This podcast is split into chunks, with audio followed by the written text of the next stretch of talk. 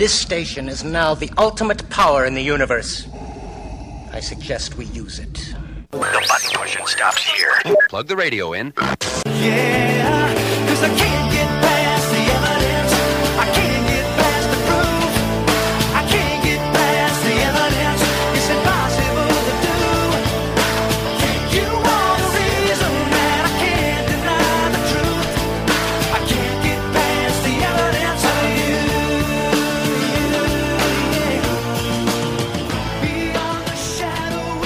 Welcome once again to Evidence for Faith. This is the Christian Evidences and World Vo- Worldview radio program where we try to talk as clearly as we can. Hi, I'm Keith Kendricks, and with me is Kirk Hastings. Hello there. Kirk, welcome back to the show. It's good to have you here. Thank you. You are a regular co host of ours. Dr. Mike Larakis is not able to make it here today. He is actually has another life. I don't understand it, you know? I thought he was only about evidence for faith. Does he take his clothes off in a phone booth and fly around or what? yeah, he is a super guy. That's true. so um, we missed last week. We didn't get to wish everybody a Merry Christmas because of the weather. We were had to run a repeat, but the station was snowed in, I understand. Nobody could even get in here. I'm telling you. Well, Josh probably, our sound engineer, Josh, I'm sure, probably made it in at least to make sure that everything was running. And he says he barely got out in time. so almost got snowed in here. We would have had to, we would have found him days later. Well, Merry Christmas to everybody and a Happy New Year. It's uh, been a very interesting year for me. I know God has been very good to me. Been quite interesting for me too. I'm looking forward to an, a wonderful new year. My first new year, my first year on this program this past year. Oh yeah, that's right. So it's been that's been exciting. I don't know what the date of the first show was, so I don't know what my anniversary is. a little after yeah a little we we've been around a little more than two years so and we continue to grow the Mhm. the website is uh, getting more and more downloads so that's, That's great. exciting i brought the numbers in fact since i try to look at them at least once a month we had from the show two weeks ago we had almost 7000 downloads Wow. so that is really good. We're just going up exponentially. A lot of it seems to be coming from a blog that picked us up. Uh, it's called a Soldier for Jesus blogspot.com. It had a link directly to that particular podcast. So that podcast got a lot of attention.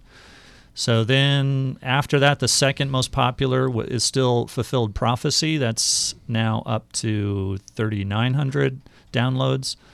Superstition, the one that you and I did, Kirk, do you remember? It was from your book, Superstition, Philosophy, and Religion. Mhm. Do you remember that show? That Yep. one is number three with just over 3,500 downloads. And then the debate that we had with the atheists recently is just a little over 3,000. And then fast approaching it is that one we did back in October on the science of aging. So, so those are the most popular podcasts. Those are available if you're new to the show. You can go to evidenceforfaith.com where we have a podcast page and you can go back for the past two years. There's about uh, 110 or 120 shows on there.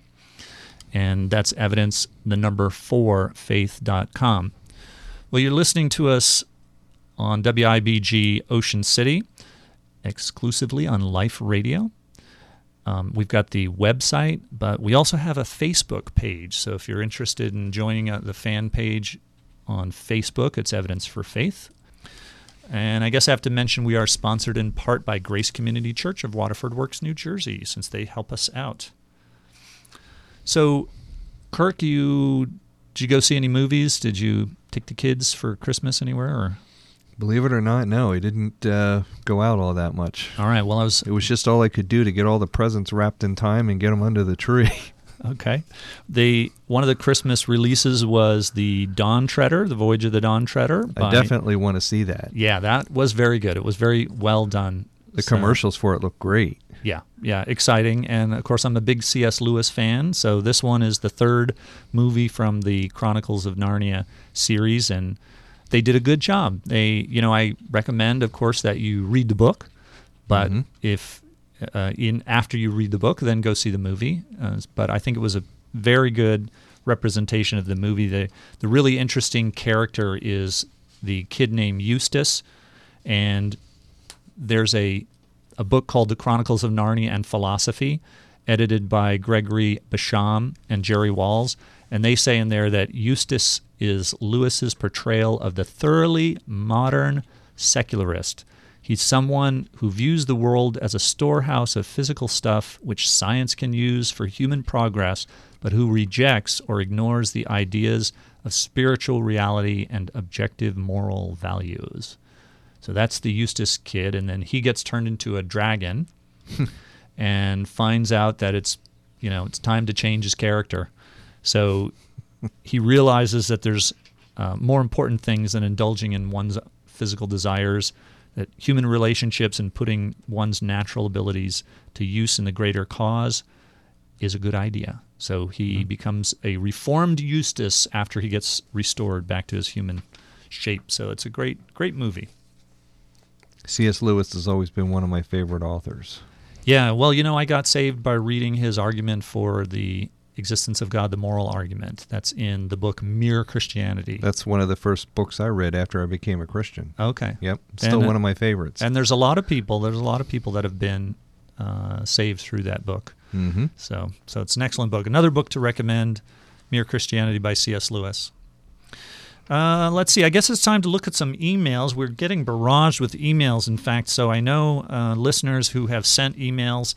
If you're waiting for a reply, please be patient. I, I've gotten, in fact, some second emails back. Well, you're not answering me, but unfortunately, it's a little tough. There's a we're really getting swamped with emails. Some of them please don't do this, but somebody wrote me a four page email with long arguments for atheism, you know? so it's like, okay, this is really good.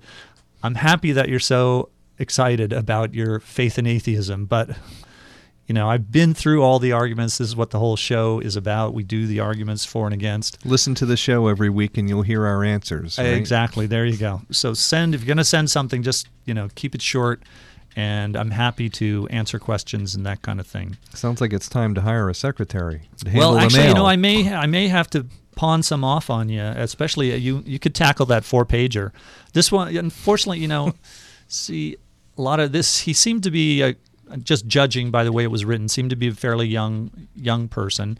You know, sometimes they get a few good ideas, but then they mix it up with a lot of, you know, not very logical issues and it all becomes a hodgepodge and then to try to dissect it for the person to show them where they've gone wrong in their thinking for every paragraph You could write a whole novel in response trying yeah, to answer exactly you'd have to do a page almost for every paragraph just to step by step Right. show where they've gone wrong uh, so, like I. So- said, the best solution is to listen to the show every week, and There you go. eventually you'll get your questions answered. There you go. And we may tackle that. I'll, I'll pull that one up and, and go over it a little more thoroughly. We may tackle that one on a uh, paragraph by paragraph basis as we go along.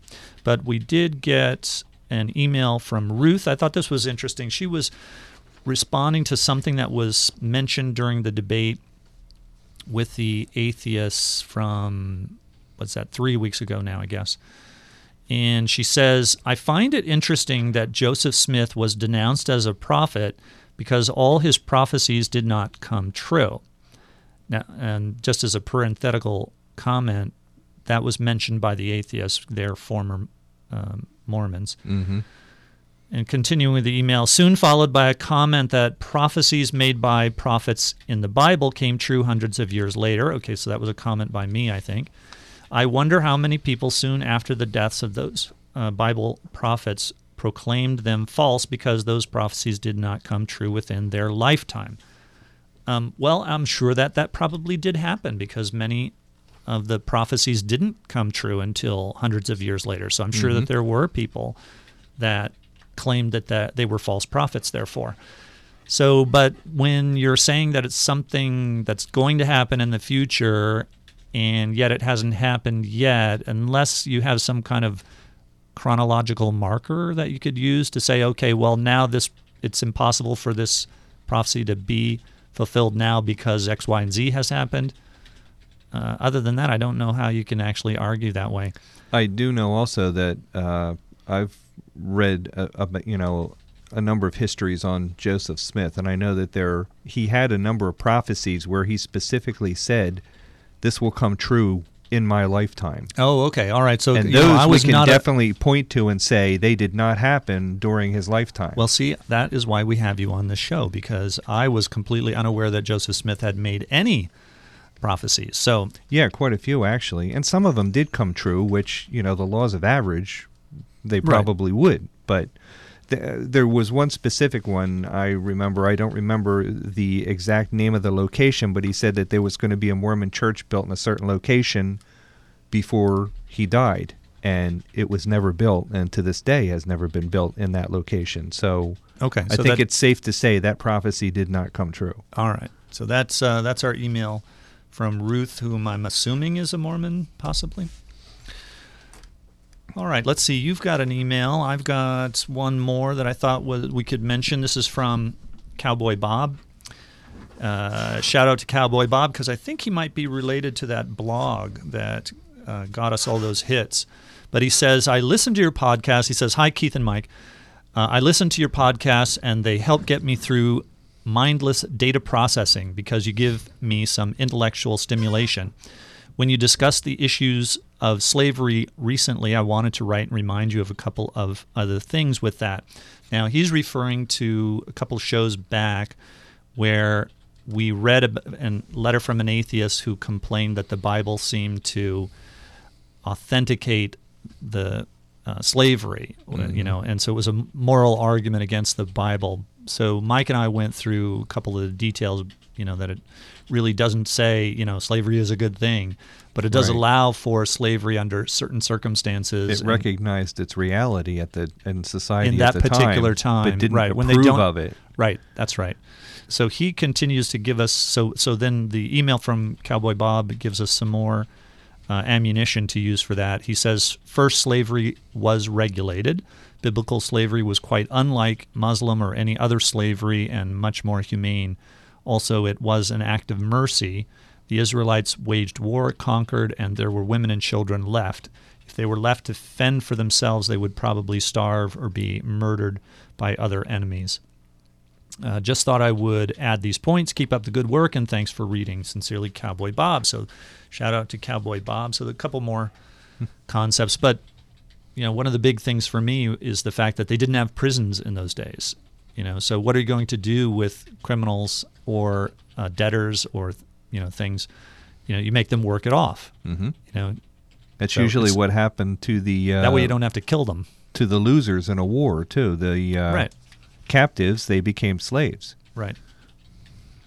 I I got an interesting email. I got my first email this Ooh, past week about the radio related show. to the show. Yeah. yeah, from a young man named Troy Hillman. Hello, Troy, out there, if you're listening. He says, uh, I have been a listener of Evidence for Faith for quite some time now, and I've heard you on the podcast. And uh, he says that he finds our show very interesting. He says he's a 17 year old senior in high school in Western New York. He also says he's an avid student of apologetics and he has his own Facebook website called The Truth, where he uh, posts articles and evidence about uh, the Christian faith, much like what we do on this program. Uh, I looked at it, it's very good. So check out The Truth under um, Facebook. And he says here, I've only been uh, writing this uh, website since May 8th, but he says I've attracted attention from all over the globe with the daily visiting rate increasing each day. So that's great. Mm-hmm. And uh, he just uh, writes in to say that he wanted to thank us for the interesting programs that we have and the things he's learned from it. And it was very nice to get his email. Cool. Well, if you're just joining us, you are listening to Evidence for Faith with Keith Kendricks and Kirk Hastings. Uh, let's see. I wonder if we should read. We did get some reviews on iTunes. Uh, maybe we can spend a little bit of time. We'll have to watch the clock because we got a stack of stuff. There's a whole bunch to talk about. But maybe I can do some of that. Let's see here what we've got. Uh, there's a bunch of reviews, some from atheists. This one was from an atheist I thought was pretty interesting. Let me see if I can magnify that a little bit. I heard you guys on irreligiosity, so needless to say, even though I'm about to say it, I am an atheist.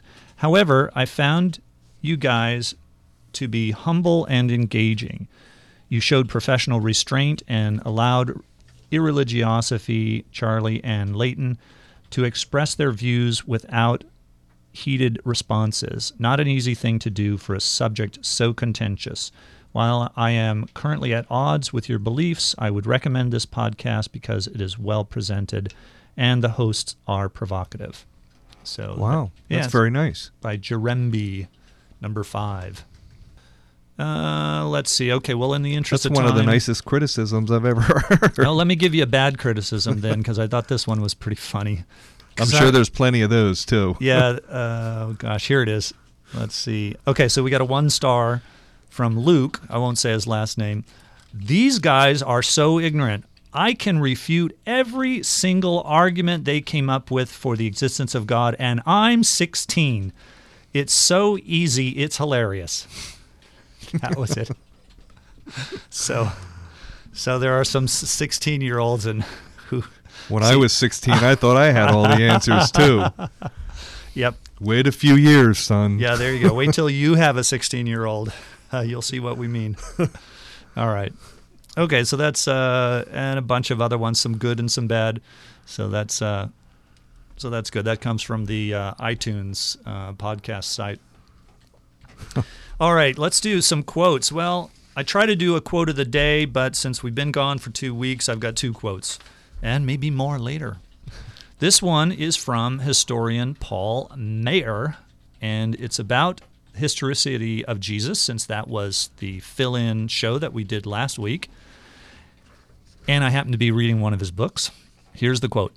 Anybody who tries to use the argument that Jesus of Nazareth never existed as a verifiable historical figure is simply flaunting his or her ignorance. There is no serious question in the mind of any serious scholar anywhere in the world that there certainly was a historical personality named Jesus of Nazareth.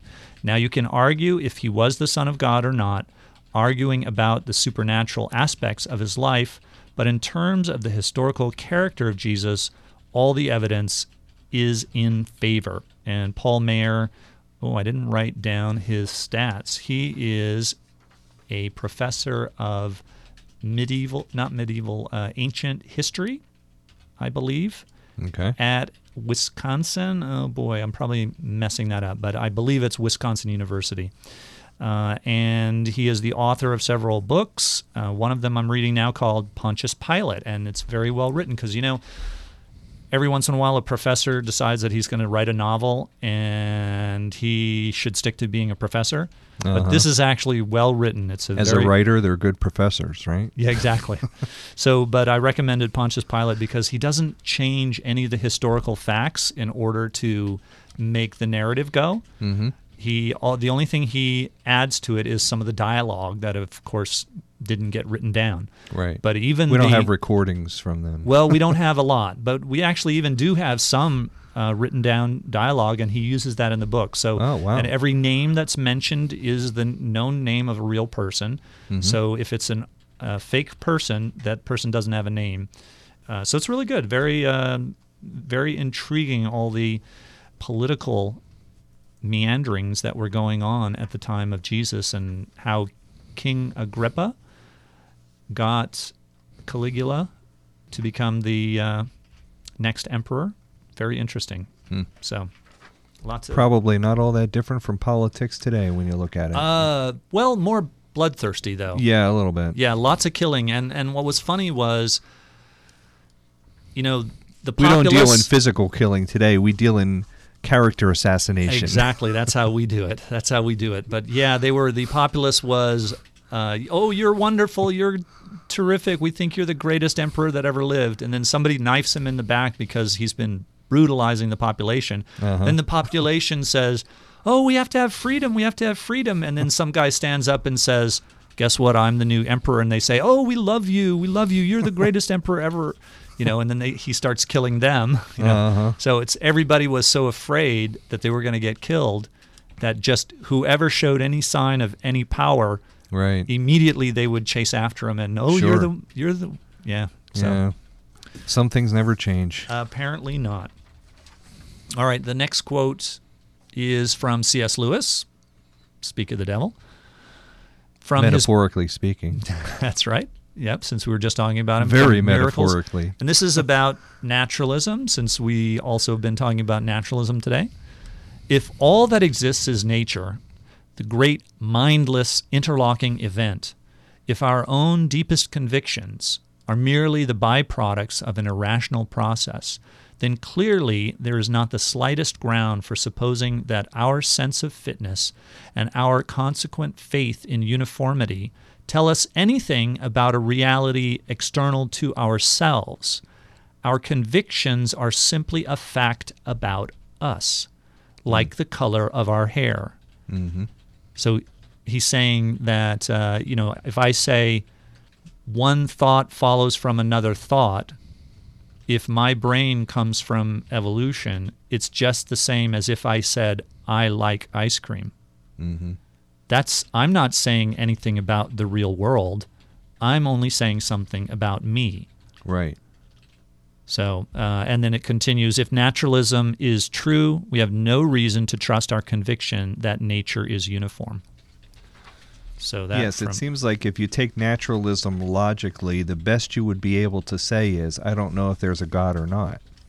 You wouldn't be able to say, like the atheist says, there is no God, because you, you can't know that. You'd have no way of knowing that for sure. Right. And some atheists are careful to try to make that distinction Right. between, I guess let's define it as strong atheism, where I'm saying, I, I know there's no God, or I think it's probable that there's no God. Or I'm pretty sure there isn't a God. Right. And a weaker atheism, atheism, which just says, I'm not sure, I don't have enough evidence, and I don't like your evidence, I guess. Right. So, so not not every atheist makes the mistake of That's one of the things I like about C.S. Lewis, though, is he was a skeptic for years and basically was an atheist until someone challenged him to really look at the evidence objectively. And when he did that, he came out the other end, and he's he very in in his own words, he said, "I very reluctantly accepted it. Right. Didn't want to, but he realized that the evidence is too strong here." I'd be a total hypocrite if I didn't accept it. that's right. So he, he knows in his writings defending Christianity, he knows what it's like to be a skeptic because he was there himself. And you were a former skeptic yourself, yes. right? Yes. Not an active skeptic. I was more like, um, didn't pay much attention to religion in general. Okay. But, you know, I I would be categorized today probably as an agnostic. You know, I believed, okay, there's probably something out there somewhere, but I'll never know what it is. There's Right. no way to find out. Yeah, and that's right, exactly. So that's a kind of a strong agnosticism. Not only do you not know, but you can't know. Right. There's And- so and many can conflicting arguments. How am I ever going to be able to separate the right one out if there is a right one? Right. Yeah. Well, I was I was maybe a little stronger than that. I felt that not only did I not know, but even the people who said they did know were wrong and just didn't realize that they were wrong. That they also did not know and could not know. Mm-hmm. So that's a strong strong agnosticism versus weak agnosticism. Mm-hmm. All right, let's see. Let's look at a couple of the things from the stack of stuff, and maybe then we can get into a little bit more of some of the debate analysis. We just missed a couple of items off of it, but this came across my desk on the uh, from the thinkchristianly.org blog. I love that blog. I talk about it all the time, and I usually pull an item from their week weekly stuff, stack of stuff, and bring it into my stack of stuff. That's thinkchristianly.org. Yeah, it's a great, and I, I, I got to meet the guy who does it. He was down at the Philosophical Society meeting, so that was good. It was nice meeting him. Well, here's this item on what are the lost gospels and were they left out of the Bible? Hmm. So it's referring to a group of documents that were discovered in 1945, 52 papyri that were discovered in Nag Hammadi in Lower Egypt. And a lot of them had the title Gospel in the title. Like the Gospel of Thomas. Exactly. That's a famous one. Yes, that's right. That's one of the more famous ones the Gospel of Thomas and the Gospel of Judas. Now, Right. right off the bat, before we get into this too much, that is actually one of the clues that these are later writings because it has the word gospel in the name of it. Right. Because the Gospels that we have, Matthew, Mark, and Luke, do not have. They're not called the gospel. Correct. of- Now, in an English translation, you might see somebody like a King James or something might say the Gospel of Matthew, but the actual manuscripts do not say the Don't Gospel. have that title. No, they just say they say by Matthew Right. or by John. They just considered them biographies of Jesus. That's right. The name Gospel didn't come until later. right. So when you see these things called Gospel of Judas, Gospel of Thomas, you know that they were written later Yep. after the name had been developed. So, and gee, why do you think they were named Gospel? Because they were kind of a me too, me too. I mm-hmm. want to be included. I'm a Gospel. Right. So, and of course, some of them really weren't. Like the Gospel of Thomas is just a list of sayings. It's not even actually a biography of Jesus, it's just a list of sayings of Jesus. One of them, which I guess I'll mention now, is really interesting. Have you ever read the Gospel of Thomas? I've not actually read the whole thing. I've read pieces of it. Okay, well, here's one you might have read then. It says, quote, Simon Peter said to them, Let Mary leave us, for women are not worthy of life. Jesus said, I myself shall lead her in order to make her male, so that she too may become a living spirit resembling you males. For every woman who will make herself male will enter the kingdom of heaven.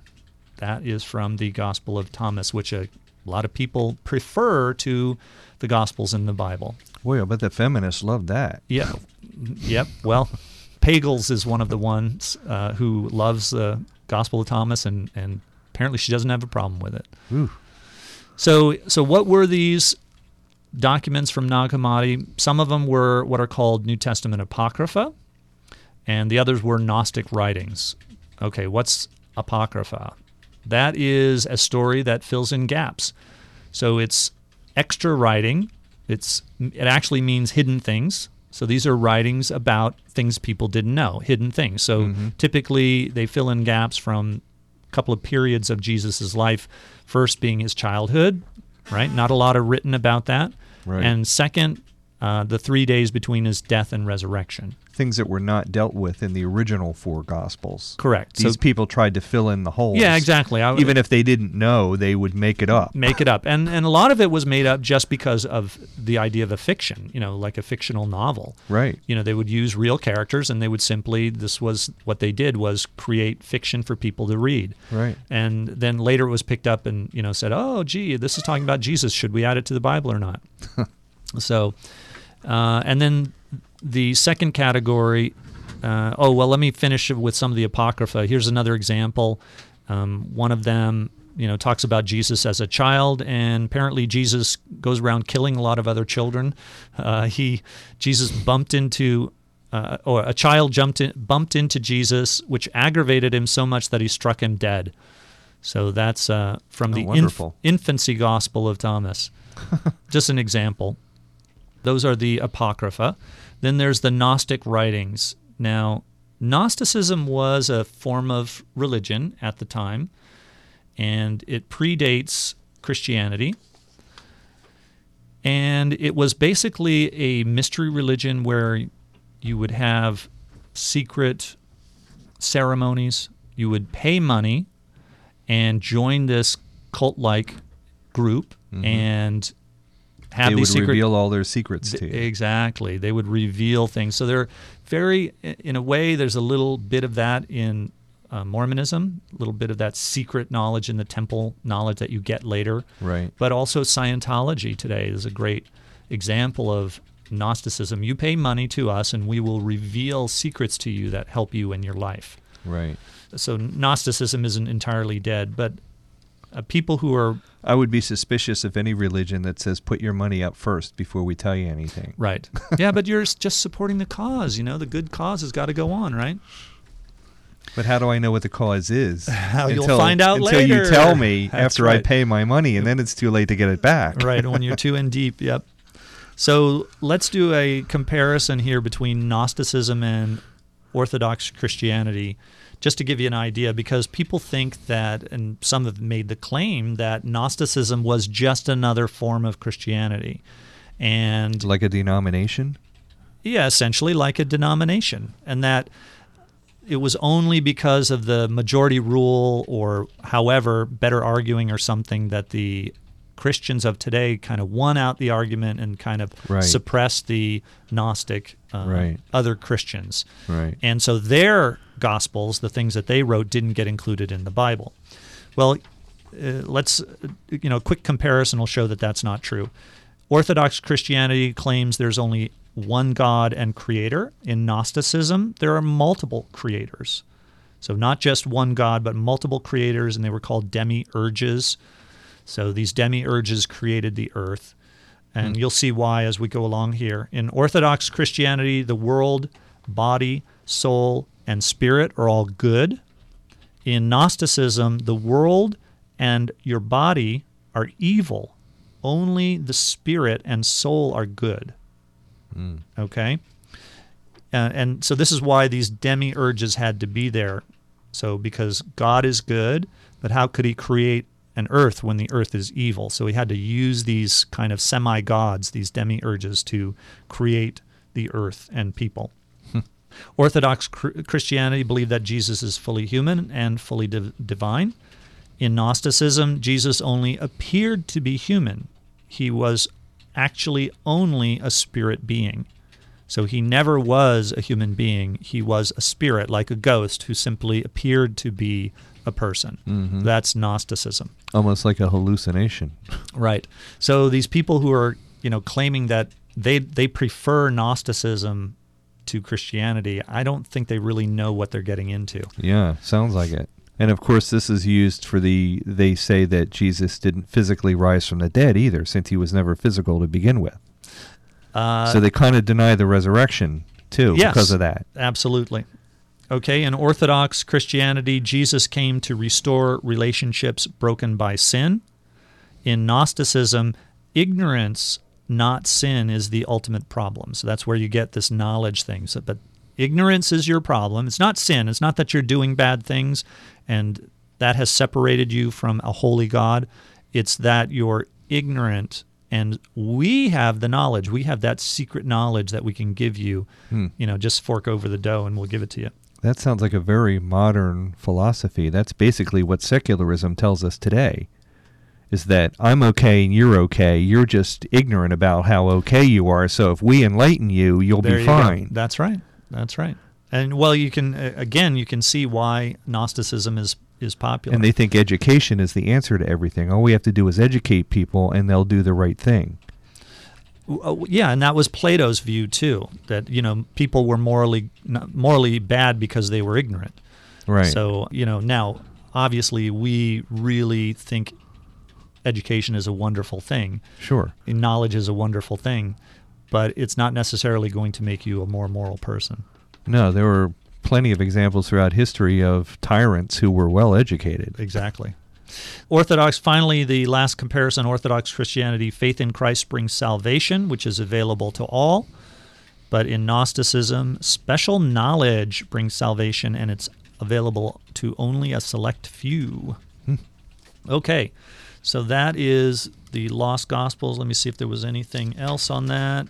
Uh, no, just some mention that, of course, that shows that uh, these Gnostic sayings were not lost to the church. So they're not lost Gospels. The church knew about them and thought they were ridiculous. Right. And so, of course, They're not lost. They've been rejected for good reasons. exactly right. They were rejected for good reasons, Yep. precisely. Okay, so let's see. How are we doing for time? Well, we'll just keep plowing through the stack of stuff, and maybe we'll have to do debate analysis another week. All right, let's see. This is also from thinkchristianly.org, and it's on a related subject. That's why I thought we'd include it. And it's about how do we know the Bible includes the right books? And that's something that we've talked about in past shows. Mm-hmm. So, were the books of the New Testament selected by Emperor Constantine for social and political reasons in the fourth century, a la the Da Vinci Code? What do you think? Sound Uh, sound short true? answer: No. that makes a good story, but if you really look into how the Bible was put together, it doesn't hold water at all. That's right. That's it right. sounds good, but it's not. So this is a pretty. This was a long. ThinkChristianly.org doesn't usually do big long posts, but this one's pretty long. So I'm not going to go through a whole lot of this, but I thought a couple of things were very interesting. And there's a bunch of Bible verses too that I think we'll not read just for the interest of time, but I'll mention them so that you can look them up later. And what he does is he talks about what New Testament scholar Darrell Bock points to as three kinds of texts that are contained in the New Testament writings that show us what the earliest Christians believed. Okay, so the idea is that the books of the Bible didn't get decided until the fourth century, and Christians really believed something different earlier on. Mm-hmm. Okay, that's the that's the claim. The reality is that if you look at the text of the New Testament, you they reveal what the earliest Christians did believe. And a lot of these things were actually discovered by non Christian New Testament scholars who recognized that these were quotations from earlier doctrinal statements. So there's three categories. Some of them very close to the lifetime of Jesus himself. Yes, exactly. And of course, the, the quotes that you get that are closer in time to when Jesus lived are, you can assume, are probably the more accurate. That's right. That's right. In fact, uh, one of them you can it goes back to no more than 5 years after the resurrection. Wow, that's So- really and close. probably probably less than 2 years. But here is the categories are schooling, singing and sacraments. Okay? So schooling, what we find are doctrinal summaries that Christians would memorize and read alongside the Old Testament texts when they would gather together for worship in house churches. And so these can be found in Romans chapter 1, verses 2 through 4, 1 Corinthians 8, verse 6, and 1 Corinthians 15, 1 through 5. And Mike and I did a very long show about that one, the 15 verses 1 through 5. So these were doctrinal statements that talked about the fact that Jesus Christ was God, rose from the dead, died for our sins. All those things, all those traditional foundational doctrines were actually there present early on and are quoted in the New Testament. So the New Testament was written very early, first century, and those are quotations of even prior schooling doctrinal statements that were used to train new believers. right. They were early creeds, in other words. That's exactly right, early creeds. yes. Uh, then, second, there was singing. They would sing their theology in hymns and show their devotion to the Lord Jesus. So these hymns are found in Colossians 1 15 through 20 and Philippians 2 5 through 11. And then finally, sacraments. These are baptisms and Lord's Supper were practiced on a regular basis and picture the basic elements of the salvation story as a core theology. So then the typical baptismal statements and, and Lord's Supper, Matthew 28, 19 through 20, 1 Corinthians 11, 23 through 26, and Ephesians 4, 4 through 6 that talk about baptism and Lord's Supper and give the doctrinal explanations of them. Mm-hmm. For instance, baptism, death, and resurrection. So all these things were early, early doctrines of the church. Uh, that's what the evidence show. So let's see if there's anything more here. Those three criteria first for determining what goes in. You're losing your voice there. Um, yeah, one of the things that I've heard, uh, my understanding of the Constantine argument is the actual, the historical actuality of that is that Constantine didn't decide what was going to be put into the Bible, but he simply officially recognized what Christians had already accepted as the legitimate documents that they'd been using all along since Jesus had lived. So he didn't really create the Bible or put it together himself. He simply recognized what Christians already believed in and already accepted as the legitimate texts. Well, and it wasn't even really him. You know, it was he called the meeting to order, and that's about it. Right. But what He the, presided over the That's right. um, legalities or whatever. But that's that's my understanding of what was done in those uh, meetings. and they they used specific criteria to determine is this book that we've had for, you know, hundreds of years, should this be included? Drying out there. So here they are. Okay. It says here, with that in mind, how were the books chosen? There were three criteria used to decide which books were received as authoritative or as canon. First, was a book written by an apostle or an associate of an apostle? Which is, that's a good test. In other words, people that were either close friends or associates of Jesus when he lived or were eyewitnesses of what he did and what he said. Exactly. Uh, Mark was accepted because he was an associate of Peter, and Luke was accepted because of his relationship to the Apostle Paul. Or to put it another way, if the book was not from the first century, it was not scripture because it couldn't be traced back to the apostles who were originally taught and commissioned by Jesus. Right. So another sort of obvious criteria for inclusion into the Bible. Okay, secondly, it says here did does the book conform to the teachings theology of other books known by the apostles? Uh, of course, and then this is what you just talked about the schooling and the singing and the sacraments that they were using from very early on. These were examples of the teachings and the theology that was taught by the apostles that were carried on in this way. Right. So the example would be Hebrews, the book of Hebrews. You know, should that be included? We're not quite sure who wrote it, Right. but doctrinally it fit exactly with what the previous authors had been writing. Right. Okay, and finally, uh, the third test was was the book accepted early on in the life of the church by the majority of churches across the region. It was important that a book wasn't just accepted in one location, but that lots of Christians in different cities and regions accepted it.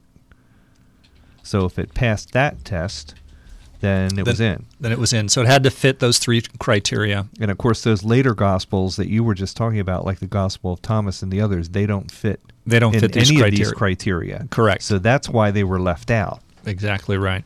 They were good theological and, uh, I guess, argumentative reasons, philosophical reasons why they were left out. Not just that one side said, "Okay, we're leaving your stuff out and we're including ours." Right. Exactly. Well, if you're just joining us, you are listening to Evidence for Faith. I'm Keith Kendricks. And I'm Kirk Hastings, and I still have my voice. it must be that dry weather out there. Well, it, it's dry. It is dry, and I had a cold last week too. So Oh, that doesn't help. yeah, exactly. So So, not good to be on the radio with a cold. no, or a week later when you think you're all cleared up. Well, Okay. let's see if we can get through the next item then. This was about climate change. Or do we have more? No, No, we did that it for one. that. Yep, that was it for that one. Okay. Uh, climate change, and I try to keep everybody informed on climate, ch- you know, global warming, climate change, because I think it's a good example of the way that science can be co-opted for political reasons and Politicized. Yep, and even for religious reasons such as naturalism, atheism. Mm-hmm. So this is about that Cancun, Mexico conference. Did you hear about that or did you read about that? Yes, I did. Okay. So you know then that it was one of the coldest record lows in Cancun. And that Ironic, isn't it? that's right. Every time they have these global warming conferences, they've got tons of snow and it's freezing cold. It's almost like God's trying to tell them something. Exactly. It does seem to follow them around the world, doesn't it? So this is something that was said by one of them who was there who kind of let the cat out of the bag. This is from economist Otmar Edenhofer, a member of the Intergovernmental Panel on Climate Change. He told a Zurich newspaper uh, this that climate climate policy has almost nothing to do with environmental policy anymore. So maybe you can read that quote there while I try to recover my voice again. It says here that uh, Edenhofer told the paper that climate policy, okay, you just said that, is, has almost nothing to do with environmental policy anymore. Instead, meetings like the one in Cancun are about global trade and financial policies. They are about a redistribution of the world's resources. Hmm, where have I heard that before lately? From the industrialized world to the developing world. And he goes on to say there is nothing per se wrong about talking about how to make poorer countries more wealthy. And there is certainly nothing wrong with discussions about more equitable trade and financial policies. What's wrong is doing under the guise of climate change with all the fear mongering associated with the subject. So he says this is not only dishonest, it's counterproductive. Very good. So, really, you know, what's behind global uh, warming? What's behind climate change? Could it be that it is a political Movement. excuse to, Yep. yep, to redistribute wealth, to advance the cause of Marxism, put a stifling uh, control over some of the industrial nations? Mm-hmm.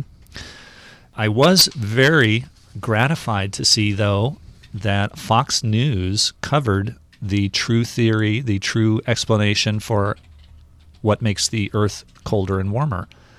So I don't know if you caught that, but No, we, I didn't. We've talked about it on this show. It's experimental work that's been done by the Scandinavian Solar Climate Research Institute, and all of their theories have been worked out between the year 2000 and 2005. And then between 2005 and about 2007, they did all of the experimental work to prove that their theory was correct. Mm-hmm. And we went, we did a show at length where we explained exactly how the Earth's temperature is modulated by the sun, by its, it involves the output of the sun and its magnetic field and the cosmic radiation, which causes cloud formation, which changes the albedo of the Earth. You know, that's the reflective quality of the Earth. Mm-hmm. So the more reflective the Earth is, the lower the temperature gets, and the less reflective it is, the higher the temperature gets. And that is a direct one-on-one match to the all the temperature readings that we've had for the past hundreds of years. Exactly matches because remember they astronomers have been monitoring sunspots, which directly relates to the strength of the the sun's output for hundreds of years, and so they can go back and and match and see whether their temperatures were changing in correlation to this, and they were. So, it is a total lie to tell you that is carbon dioxide. Something else that's interesting I've heard uh, about this is it's uh, interesting that um, I've heard that when a volcano erupts, that the matter that it puts out into the air is equal to the entire carbon dioxide output of every car in the United States for one year. Wow. So the point being that there are natural forces in the world that, if you will, pollute the air in That's the same way that our mechanical devices are, and even more so. But Right. the Earth system is such that it it Balances knows how to compensate for That's these right. things. That's right. And the argument today is, you know, the environmental environmentalists are saying that it's gotten too far that the Earth can't compensate for this anymore. Anymore, but we say, well, you know, the other side of the argument is these kinds of things, you know, things that pollute the atmosphere have really been going on for thousands of years, and the Earth has always been able to compensate Right. before, and there's no evidence that it's not doing the same now. Exactly. And The other thing that's important to realize is that if carbon dioxide were causing global warming, you would be able to measure it in the atmosphere because this heat exchange takes place in the atmosphere where the carbon dioxide molecules are. Right. And when they go to look and see, is the heat that we're experiencing coming from the carbon dioxide in the atmosphere? Mm-hmm. the answer is it's not. But they don't want to show you that information. They just want Right. to show you that, oh, look, things are getting warmer and carbon dioxide levels are going up. Right. But the two are not necessarily cause and effect. right. So uh, They don't have the evidence to say that one's causing directly causing the other. In fact, there is actually evidence the opposite way. There's evidence to show that as the ocean warms up, it releases carbon dioxide. Just like Coca Cola, if it warms up, it releases the trapped carbon dioxide that's in it. Mm-hmm. And the ocean becomes flat. That's right. and the ocean does the same thing. So when they're looking at these correlations between carbon dioxide increase and the planet getting warmer, it's not caused by the carbon dioxide, it's caused by the earth getting warmer, making the carbon dioxide levels go up. When Right. the earth cools down again, the oceans reabsorb the carbon dioxide and things go back to normal again. Right. And isn't that an amazing example about how the Earth is designed to compensate for all these things? Oh, absolutely. It, it's amazing. It's such an intricate thing. It's like, wow. Uh, could it be fine tuned? Uh, Could it be designed? Maybe. Maybe. Keep listening to this show and find out. That's right. well, I found one other item in the stack of stuff that's from thinkchristianly.org. This is about those who want to say, just preach the simple gospel. Don't get involved in apologetics. Don't bother debating atheists. Don't bother talking about the evidences for Christianity. Just give the gospel. Just share the gospel message, and they either will be, will come to Christ or not. They say, is apologetics, philosophy, and worldview training really necessary? After all, shouldn't we just preach the simple gospel and leave all the intellectual stuff to the academics? And then they have a quote from Nancy Pearcey. Nancy Pearcey offers good insight here that I agree with. And this is a quote from the book Saving Leonardo, which looks like it's a great book. I saw it in the bookstore and flipped through it and looks terrific. And I've read other books by Nancy Pearcey. Uh, the Soul of Science, she wrote excellent, excellent book about the history of how science started and how Christianity was the base for science beginning. She wrote some books with Chuck Colson, too, didn't she? Yes, she did. And her quote is The ultimate goal is to preach the gospel, but the gospel is not simple to those whose background prevents them from understanding it. Today's global secular culture has erected a maze of mental barriers against even considering the biblical message. That's from Saving Leonardo, Nancy Pearcey. That is why we must help people see that faith is reasonable and that belief in God is not religious wishful thinking, and that is why we do the Evidence for Faith show. I was going to say that's why we're here. That's right. Thank you for listening to us today on Evidence for Faith on WIBG. Please join us again next week, Sundays at 4 p.m. You can listen to us at WIBG.com live. And just remember that the best reason for being a Christian is because it's true.